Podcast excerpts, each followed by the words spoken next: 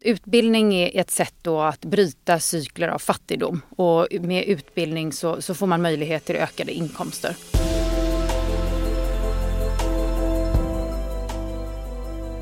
Välkommen till Framtidsspanarna, podden där du får följa med in bakom kulisserna här hos oss på Handelsbanken Fonder.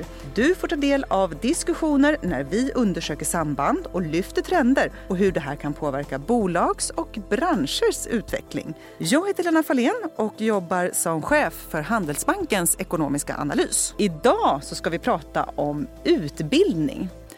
Utbildning är en fundamental mänsklig rättighet sedan 1948 och ett av de viktigaste av FNs hållbarhetsmål. Dessutom en nyckel för att nå många av de andra målen. Trots det så står 263 miljoner barn och unga idag utanför skolan. Utbildning är en väldigt politisk marknad att verka i men det händer mycket spännande här som kan påverka miljontals människors framtid. Bland annat genom utbildningar online. Och idag ska vi prata om hur vi kan investera i framtidens utbildning. Och med mig då har jag Karin Askelö som är hållbarhetsansvarig på Handelsbanken Fonder. Välkommen! Tack. Och sen har jag med mig Oskar Karlsson som förvaltar vår Sverigefond. Välkommen du också! Tack så mycket. FNs hållbarhetsmål nummer fyra, god utbildning för alla. Det handlar om inkluderande och likvärdig utbildning.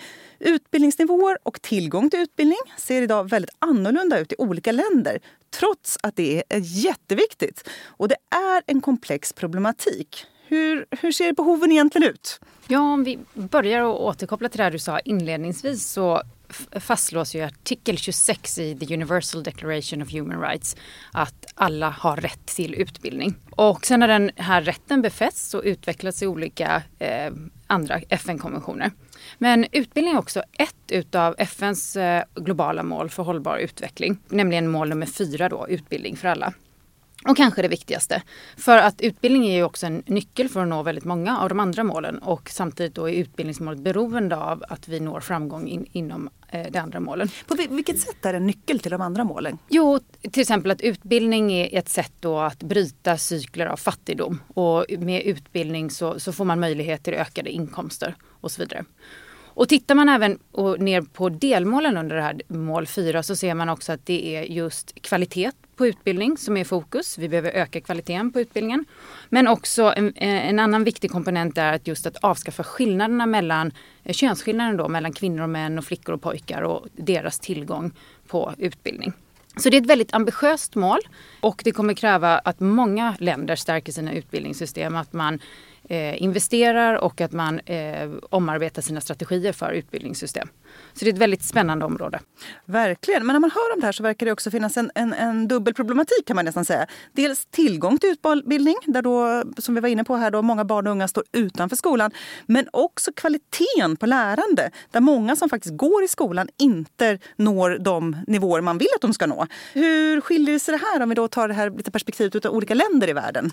Ja men det stämmer. Man brukar referera till att var femte barn, tonåring eller ungdom då, i världen över står utanför skola. Och det är en siffra som knappt har ändrats under de senaste åren. Men samtidigt då så ser vi att ett av sex barn och ungdomar som alltså är i skola når inte lägsta färdighetsnivå inom läsning och matematik.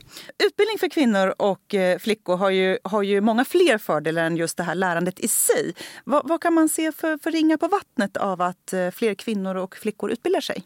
Jo, men dels så förhindrar det då en generationsöverföring av fattigdom genom att man bryter cykeln av tidigt äktenskap och födslar och hälsorisk relaterat med det. Och sen ser man också att eh, större jämställdhet då inom utbildning och speciellt eh, då av mödrar också visar sig förbättra läranderesultatet för, för barn.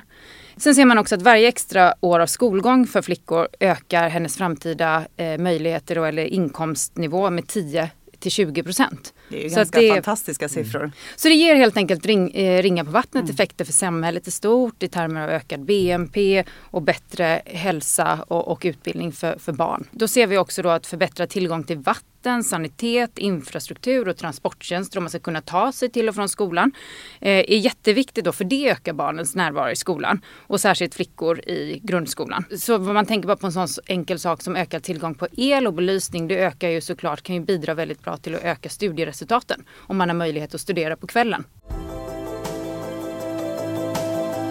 Det kostar ju samhället att man bygger upp förskole och ja, hela skolsystemet egentligen. Men vi har en del effektivitetsproblem. Vad, vad kan det här vara för något, Oskar? Ja, men den typen av problematik är väl kanske framförallt vanligast i, i västvärlden. Kollar man på utbildningssektorn och, och hur betraktar den som en marknad så att säga så kan vi se att vi har förhållandevis låg befolkningstillväxt. Vi har redan, ja många länder har ju 6-7 procent av BNP som går till utbildning. Så det finns inte så mycket ytterligare utrymme att lägga på utbildning där. Och man går ändå relativt länge i skolan men det finns ojämlikheter inom de olika skolsystemen eh, i västvärlden framförallt. Och sen så har vi strukturomvandlingar i ganska så många sektorer vilket gör att kunskaper som var relevanta eller viktiga för 5-10 år sedan kanske blir lite obsoleta nu och i framtiden. Så det finns ett väldigt stort behov av livslångt lärande eh, i framförallt västvärlden. På tillväxtmarknader så är det väl inte omöjligt att det har funnits en tendens till att man har prioriterat att bygga upp ja, spjutspetsutbildning i senare skede så att säga för att sätta landet på kartan och så vidare. Och, och att man har då lagt väldigt mycket resurser på det. Men om man tänker på det så blir det ju lite grann på bekostnad av att, att skapa en, en bred och basal utbildning till, till hela befolkningen. Från ett makroperspektiv så är det också viktigt för ett lands långsiktiga tillväxt att ha en bred och stor välmående medelklass. Och då kan det vara en risk om man då gör så att man lägger mycket pengar på, på de här elitutbildningarna. Men det här med digitala lösningar då, det är ju spännande. Och det kan ju ses som någon typ av möjliggörare för det här hållbarhetsmål nummer fyra. Och något som det har pratats ganska mycket om det är det här som kallas för Massive Open Online Courses. Det vill säga lärande online. Kan inte ni berätta lite mer om vad är det här? Ja, men det där är väldigt eh, spännande och, och en, en, potentiell kanal som kan, kan hjälpa till att förbättra utbildningsmöjligheterna över hela världen och i ganska många olika segment. Eh, MOOCs är ju någonting som, som började på de amerikanska elituniversiteten kan man väl säga, där det var ja, man insåg att man kunde förmedla kunskap via, via stora onlinekurser. Eh, och då kan ju människor från, från hela världen signa upp på de här kurserna. Ibland gratis och ibland eh, via betalning. Och ibland kan det leda till att man får certifikat eller mer formell utbildning så att säga. Och ibland är det bara för kunskapens skull. Då. Så det där är ju väldigt spännande. Det har ungefär 15 år på nacken och det har blivit ett vanligare och vanligare fenomen. För bara något år sedan så, så tror jag Karolinska här i Sverige startade sin egna MOOC-utbildning och det kommer mer sådana här hela tiden. Och fördelen med det här är ju att, att eh, man, man kan sänka inträdesbarriären till utbildning väsentligt. Så att det har ju en potential att kunna sprida utbildning väldigt mycket, framförallt på tillväxtmarknader. Men det är också väldigt bra för, för just det här livslångt lärande i västvärlden. Att man kan, om man har ett befintligt jobb idag så kan man ta en kvällskurs frivilligt online så att säga och lära sig en helt ny färdighet. Ehm, så det, det, det, kan lösa problem både i västvärlden och på tillväxtmarknaderna. Det här det berör ju mycket utbudssidan, att det kommer andra former av utbildning och andra sätt att lättare kunna utbilda sig. Men om man tänker på efterfrågensidan då, vad händer här då? Vad är det egentligen som efterfrågas? Om man går tillbaka och tar det här lite bredare perspektivet igen och kollar på befolkningstillväxtmässigt så skulle man väl säga att framförallt så är det väl tillväxtmarknaderna där det ser tematiskt investeringsmässigt intressant ut för oss att säga. Där man sannolikt kommer att ha ganska stor tillväxt eh, under de kommande åren. För befolkningstillväxten är förhållandevis hög. Man lägger relativt lite pengar på utbildning idag så den kan ju öka.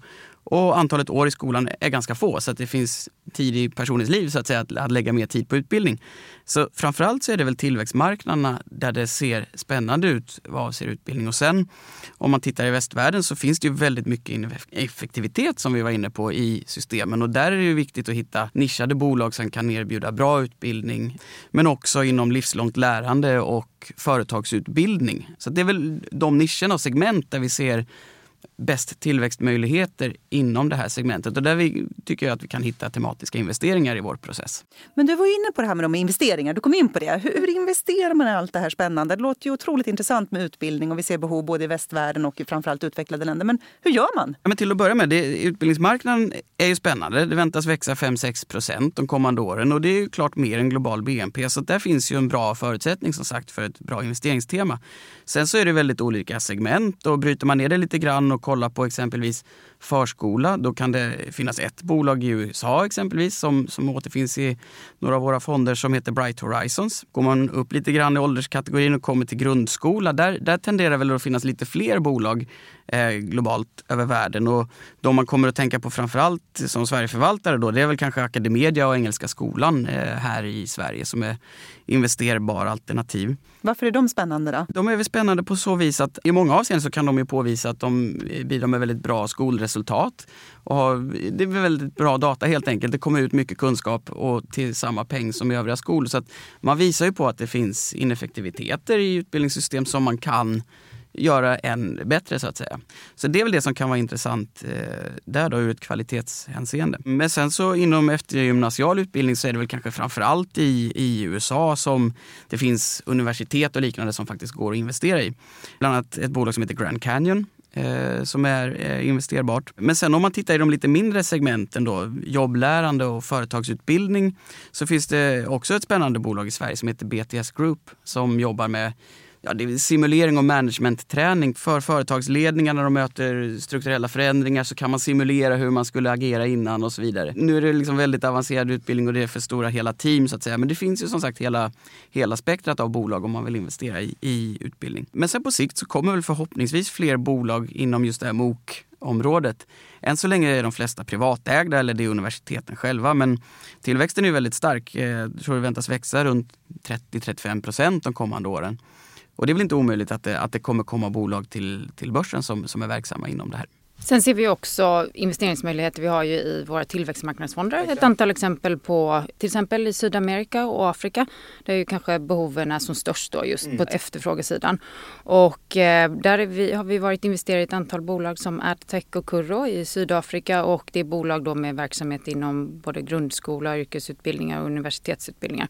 Och där digitala lösningar och online eh, lösningar är en viktig del av deras erbjudande också som också har eh, stark tillväxt. Och även ska jag nämna rekrytering och samarbeten med privata bolag just för att få ut eh, studenterna i arbete helt enkelt. Och det är bolag också som såklart expanderar regionalt, så jättespännande. Stort tack till dagens gäster och missa inte nästa avsnitt av Framtidsspanarna.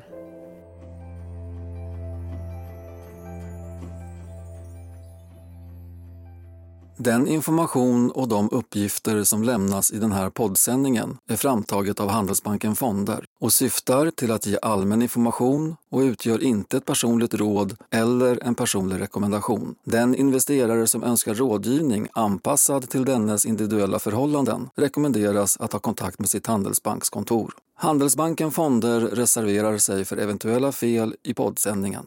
Historisk avkastning är ingen garanti för framtida avkastning. De pengar som placeras i fonder kan både öka och minska i värde och det är inte säkert att du får tillbaka hela det insatta beloppet. Fullständiga informationsbroschyrer med fondbestämmelser, faktablad och aktuell kursutveckling återfinns på fondbolagets webbsida www.handelsbanken.se aktiv förvaltning.